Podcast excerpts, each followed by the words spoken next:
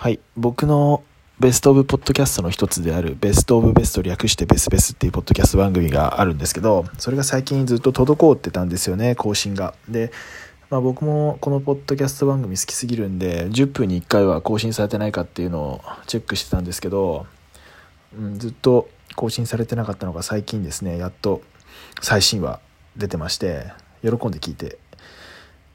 ました。でその最新話がそのお知らせ会っていうことで、まあ、なんで滞ってたのとかなんか今後更新頻度がちょっと月1ぐらいになるよみたいな話があったんでああなるほどみたいな感じで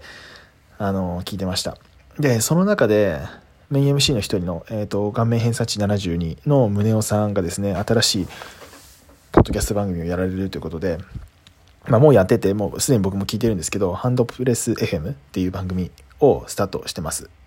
結構多分これからも面白くなっていく番組だと思うので、ぜひ皆さん聞いてみてください。